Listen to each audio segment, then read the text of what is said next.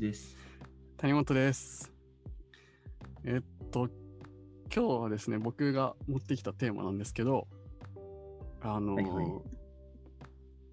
人が気持ちいいと思うことと不快に思うことうん。みたいなことについて最近ちょっと考えてたことがありまして、はいはい。ちょっとまず具体例を出してしまうと、僕、今通勤に、あの、シェアバイクを使ってまして、はいはい。あの、東京都内とかでよく見るあの赤い自転車ですね。あうの、ん。ドコモがやってるんですけど。あのね。で、えっと、あれに15分ぐらい乗って、職場の近くの、あの、ポート、駐輪場に返却して、ちょこっと歩いて到着するっていう感じなんですけど、前までは、あの、最寄り駅まで電車で行ってたんですよ。まあ、一駅なんですけど、で、なんか、もろもろこう乗り換えの時間とか含めたら、多分どっちもあんまり変わんないぐらいかな、みたいな。うんうん。だけど、えっと、自転車に乗ると、もう完全に自分のコントロール下で、えーどの道行こうが、どの速さで行こうが、自由、自由に決められる。けど、電車に乗ると、こう、改札通って、ホームまで上がって、えー電車が来てなかったら待って、電車乗って、で、混んでたらちょっと気にしながら乗って、降りて、で、また改札出て、えー歩くみたいなことになるんですよね。で、その2つを比べたときに、自分は、あの、自転車に乗った方が、えー圧倒的にストレス度が多分10分の1ぐらいになるってことに気づいたんですよ。なるほど。うん。で、それって、また、ひ他人から見たときには、いや、普通に電車乗った方が、いや、工具の大変じゃんとか、うん。思う思う人もまあまあ全然いると思うんですよ。だけど自分的にはこう電車に乗ることのいろんなこうストレスって結構高めなんだな。で逆にその自分の自由にあのコントロールできるというかあの、うん動けるっていうことが自分にとってあのかなりこううんストレスがなくてあの快適だうん。あの行動手段なんだなみたいなことを思ったんですよね。でそういうことって結構人それぞれによって違うんじゃないかなとかって思うんですけどはいはいはい。なんかもう一個ぐらい例出すと、まあ、これもなんかあの歩く時にできるだけ僕止まりたくないんですよ。ああ、それもわかる。うん。あ、のー信号待ちがや嫌で、だったらなんかどっか渡れる青信号ないかなってまず探すし、なんならこう地下潜って、あの、動ける、そっちの行きたい方向に行けるんだったら、もう歩き続けてたいっていうタイプなんですね。ちょっと遠回りになったとしても。うんうん。それが結構自分の回不快にかなり影響してるというか、なるほどね。うん、まあ、せっそれはかちなだけかもしれないですけどね。あうあ、んそわうかか。んないですけど。うん、まあなんかそんな感じのことを考えてたんですよ。はいはいはいはい。ななんとなく伝わりましたかね。いや、伝わる伝わる。うはいん。はいはい。それがだから、何自分的な気づきとしては、うん。いろんな人がいるんだろうなっていうところの、なんか価値観のうん。違いみたいなことを感じたってことそうですね。だからなんか、これって人の数分あるんだろうな、みたいな。こう、一見人から見れば、それ非効率じゃねって思ったとしても、うん。あの、その人にとっては、他のやり方やるよりも、めっちゃストレスが少ないとかっていうことがあり得るんだなって思ったんですよ。はいはいはいはうい。ん。うん。そうだね。うん。それがなんか、もう、実際、ほ本当は別の手段の方がいいけど、うんやってない人とかもまあ、まずいそうな感じはするよね。っていう電の車と自転車とかだったら、あうん。なんかその、自転車で本来は行きたいけど、あ、うん。電車で我慢してるみたいな人とかはまずいそう。ああ、た、試してないってことですかそう、試してない。ああ、うん。だから試してないっていうのと、まあ物理的になんか通勤とかだったらできないとかはあるかもしれないけど、はいはいはい。選択肢を知ってる知ってないみたいなこととかはまずありそうな感じはするよね。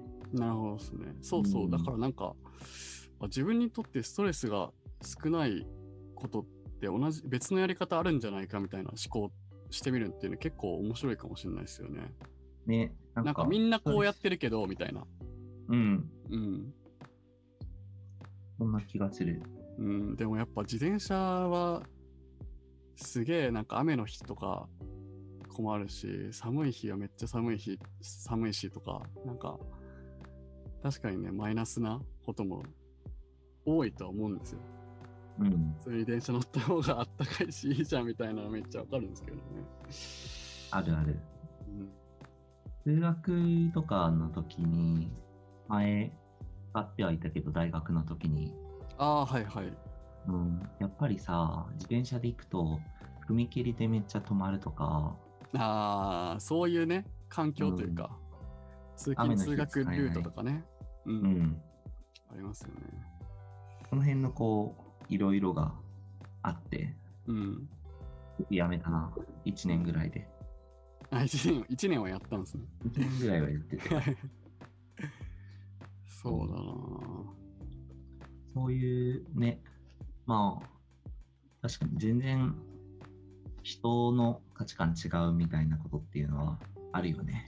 ぁうん。だからなんか、その、効率かどうかだけでこう、人のアクションを判断しちゃいけないなみたいな。うん。うん、その人なりのこう意味とか、うんストレス度とか、快適さとか、うんあるあるかもしんないな、みたいな。まあ、大事だね。うん。谷川ちゃんなんかその、うん。自分がなんかこだわってやってるやり方とかありますなんかこういう時は、こうやっちゃうな、みたいな。自分は。ああ、なるほどね。うんいっぱいある、あるんだろうけど、うん。パッと出てこないっていうのがはい。今現状だね。はい。こういうとこがねなあ、プロ、プロとの違いですよね、僕らの。例えばだけど、例えば、あの、ペットボトルとかをさ、ほうほうほなんか、潰して入れるときにさ、う。うん。あの、500ミリのイロハシのペットボトルとかを、はいはいはいはい。縦で潰したりとか、あー、えっと、捨てるときですかしてるとき。へえ、絶対縦であれさ潰したいんですかうん。あの、イロハシは、めっちゃちっちゃくなるんだよ ね。はい。ギューってなるやつですね。よくなるやつ。はいはいはい。あれやりたいとか、そういう。へえ、ねえわ、それ。別 に。くだらないへやつだったね。え。なるほど。なんか、なんかそそういのうじ自分ち、ちっちゃくなるのが気持ちいいみたいなことなんですかね、それって。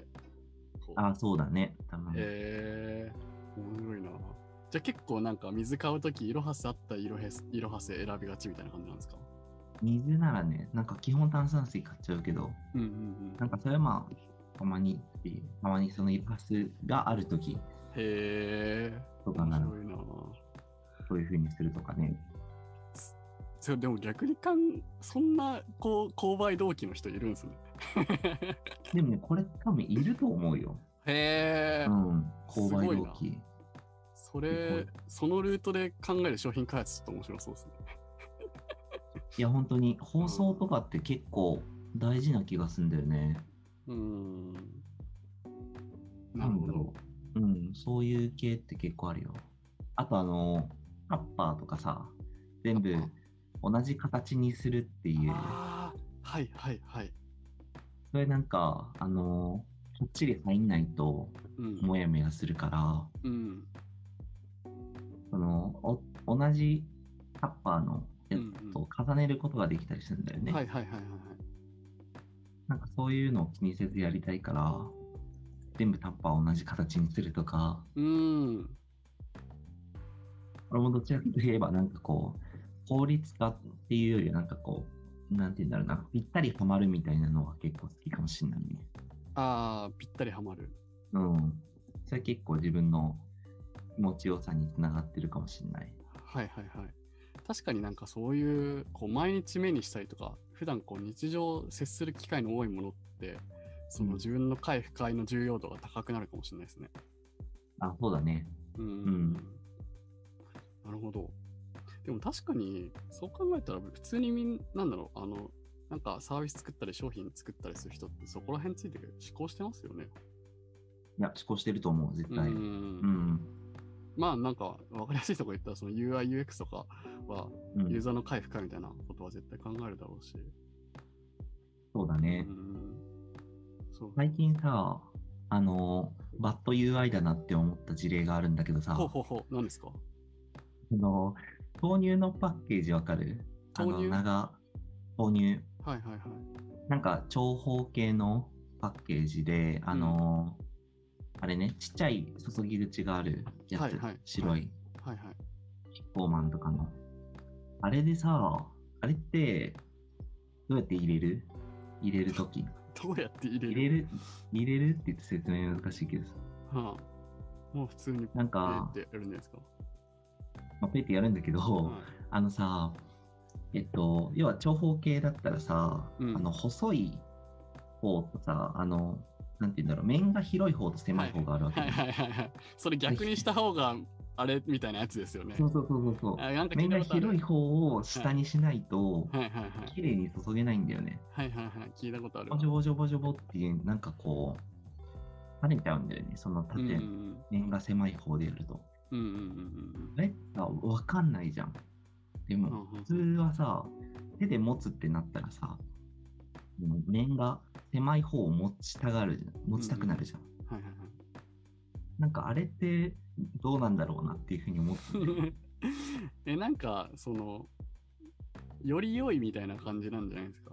その、入れれないことはないけど、いや、より良いだけどさ、うん。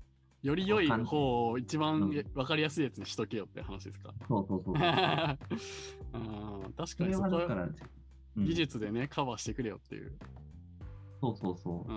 ん。あだから、豆乳でもなんか、斜めの注ぎ口になってるやつとかあるんだよね。それなんか、縦で持っても、うん縦というか、その面が狭い方をうん下で持っても綺麗に注げるやつとかあったりするんだけど、うん。もうそれがちょっと工夫が足りないんじゃないかっていうのが あるよね。なるほど。そっかそっそか。れなんかあの、なんていうの、プロダクトデザイン的なとこでいう、あの、アフォーダンスっていう、はいはいはいはい。うんうん。